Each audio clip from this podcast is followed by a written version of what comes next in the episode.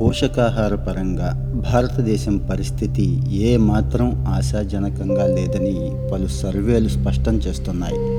తాజా అంతర్జాతీయ సూచీలు భారతదేశానికి నూట ఒకటవ స్థానంలో నిలిచింది.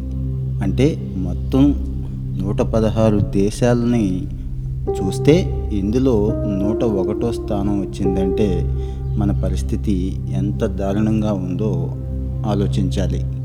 గ్లోబల్ హంగర్ ఇండెక్స్ అంటున్నాం దీన్నే. నాలుగో జాతీయ కుటుంబ ఆరోగ్య సర్వే ప్రకారం దేశంలో ముప్పై ఎనిమిది శాతం పిల్లల్లో ఎదుగుదల సరిగ్గా లేదు. ఇరవై ఒక్క శాతం పిల్లలు ఎత్తుకు తగ్గ బరువు లేరు. ముప్పై ఐదు శాతం పైగా తక్కువ బరువుతో ఉన్నారు. యాభై శాతానికి పైగా గర్భిణులు మహిళలు రక్తహీనత సమస్యతో బాధపడుతున్నారు. రెండు వేల పద్దెనిమిది పంతొమ్మిది నాటి ఐదో జాతీయ కుటుంబ ఆరోగ్య సర్వే ప్రకారం పిల్లల్లో ఎదుగుదల నామమాత్రంగానే ఉన్నట్టు తేలింది. ఇలాంటి అనారోగ్య భారతాన్ని కుదుటపరిచేందుకు నీతి ఆయోగ్ జాతీయ పోషకాహార విధానాన్ని రూపొందించింది.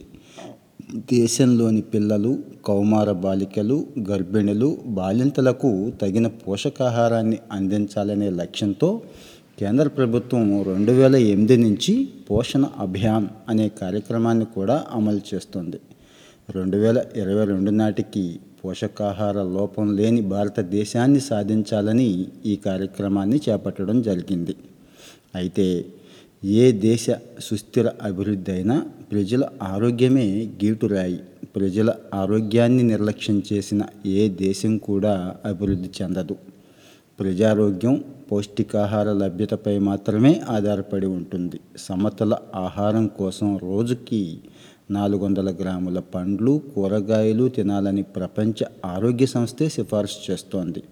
ఇందులో నూట యాభై గ్రాముల పండ్లు రెండు వందల యాభై గ్రాముల కూరగాయలు ఉండాలనేది తెలిసిందే. కానీ గ్రామీణ ప్రాంతాల్లో ఈ రోజున సగటున నూట ఇరవై ఆరు గ్రాముల కూరగాయలు ఇరవై ఆరు గ్రాముల పండ్లు మాత్రమే తీసుకుంటున్నట్లు అంచనా. ఇందుకు ఎన్నో కారణాలు తోడవుతున్నాయి. అవగాహన లేకపోవడం కూడా ఒక కారణమే. పండ్లంటే మన వాళ్ళు యాపిల్స్ స్ట్రాబెర్రీస్ ద్రాక్ష మాత్రమే పళ్ళు అనుకుంటారు సీజనల్గా మన ప్రాంతాల్లో దొరికే జామకాయ బొప్పాయి ఇలాంటివి కూడా పండ్లనే భావించాల్సి ఉంటుంది. ఈ అవగాహన లోపం ఒకటి కారణం అవుతోంది ఇక పిల్లల్లో ఆరేళ్ళ వయసులోనే మానసిక ఎదుగుదల అనేది ప్రారంభమవుతుంది. ఆ వయసులో పిల్లలకు సరైన పోషకాహారాన్ని అందిస్తే వాళ్ళు ఆరోగ్యంగా తయారవుతారు. కేంద్ర నూతన విద్యా విధానం చిన్నారుల మానసిక ఆరోగ్యానికి మంచి ప్రాధాన్యత ఇచ్చింది. పాఠశాల ఆహార పట్టికలో అల్పాహారాన్ని చేర్చి గుడ్లు తాజా ఎండుపండ్లు అందించాలని కూడా నిర్దేశించారు. సుస్థిర అభివృద్ధి లక్ష్యాలైన ప్రజల ఆకలిని తీర్చడం ఆరోగ్యకరమైన జీవనాన్ని సంక్షేమాన్ని ప్రోత్సహించాలంటే మంచి పోషకాహారాన్ని అందించాలి. అప్పుడు మాత్రమే రెండు వేల ముప్పై నాటికి మనం అనుకున్న లక్ష్యాన్ని చేరుకోగలుగుతాం.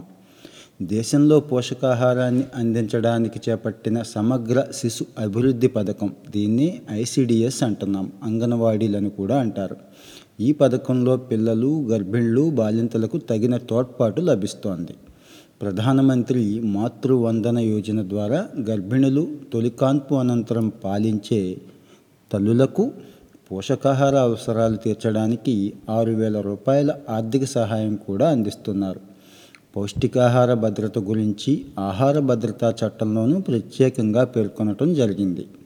ఇక చౌక ధరల్లో తగినంత పరిమాణంలో ఆహారాన్ని పదార్థాల్ని అందుబాటులో ఉంచడం ద్వారా పేదలకు పోషక భద్రత కల్పించవచ్చు తద్వారా మనుషుల్లో ఈరోజు క్యాలరీ లోపం ఏదైతే ఉందో దాన్ని అధిగమించవచ్చు.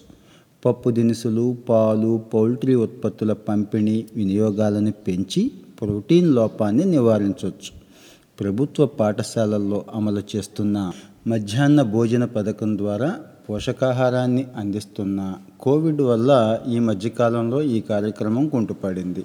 మరి ఇది కూడా సజావుగా జరిగేలా చూడాలి. ఇక పోషణ్ అభియాన్ పథకం విజయానికి ప్రజల ఆలోచన ధోరణిలో మార్పు ప్రోత్సాహకాలు అందించడం మంచి సృజనాత్మక మార్గాల ద్వారా సక్రమంగా ఈ పథకం అమలు జరిగినప్పుడు మాత్రమే ఈ శిశు సంక్షేమం మహిళా సంక్షేమం సాధ్యపడుతుంది. ఇక గ్రామ స్థాయి నుంచి కేంద్ర స్థాయి వరకు సమన్వయ లోపం అనేది కనబడుతోంది. మహిళా శిశు అభివృద్ధి శాఖ తాగునీరు పారిశుధ్యం ప్రజా పంపిణీ ఆరోగ్య కుటుంబ సంక్షేమం గ్రామీణాభివృద్ధి పంచాయతీరాజ్ విద్య మానవ వనరుల అభివృద్ధి గిరిజన వ్యవహారాల శాఖ ఈ శాఖలన్నిటి మధ్య చక్కటి సమన్వయం ఉన్నప్పుడు మాత్రమే లక్ష్యాలు సాధించగలుగుతాం. దేశంలో సాంక్రమికేతర వ్యాధులు పెరుగుతుండడం ఆందోళన కలిగిస్తుంది. వీటినే నాన్ కమ్యూనికబుల్ డిసీజెస్ అంటారు. దీనిపై సంబంధిత వర్గాలకు విస్తృతంగా అవగాహన కల్పించాలి. పౌష్టికాహార పరంగా బలవర్ధకమైన ధాన్యాల ఉత్పత్తికి రైతులకు ప్రోత్సాహాలు అందించాలి. స్థానికంగా దొరికే ఆహార పదార్థాలు కూరగాయలు ఆకుకూరల్లో లభించే విటమిన్ల గురించి కూడా అవగాహన కల్పించాలి. ఈ స్థానిక ఆహార పదార్థాలను కూడా ప్రజా పంపిణీ వ్యవస్థలో చేరిస్తే మరిన్ని మంచి ఫలితాలు వస్తాయి. ఇంటి ఆవరణలో కూడా పండ్ల మొక్కలతో పాటు కూరగాయ మొక్కల సాగులను కూడా ప్రోత్సహించాలి. పాఠశాలలు అంగన్వాడీల్లో కూరగాయలు ఆకుకూరలతో పాటుగా పండ్ల మొక్కలను కూడా పెంచే ఏర్పాటు చేసుకోవటం ఖరీదైన పండ్లలోనే పోషకాలు అధికంగా ఉంటాయనే అపోహను సైతం తొలగించాల్సి ఉంది. అందుబాటులో చౌకగా లభించే పండ్లలో ఉండే పోషకాల గురించి చక్కగా వివరించాలి. ప్రోటీన్ లోపం iron zinc iodine vitamin A వంటి సూక్ష్మ పోషకాల లోపాలపై గ్రామీణ ప్రజల్లో చైతన్యం కలిగించి వాటిని అందుబాటులోకి తేవాలి. అందుకు బహుముఖ వ్యూహాలను అవలంబించాలి. పోషకాహారంతో రోగనిరోధక శక్తి పెంచి జీవన ప్రమాణాలను కూడా పెంచడం ద్వారా సమాజాన్ని మేధో వికాసన పరంగా అభివృద్ధి చేసే అవకాశం ఉంది. అప్పుడు మాత్రమే దేశాభివృద్ధి వేగంగా జరుగుతుంది.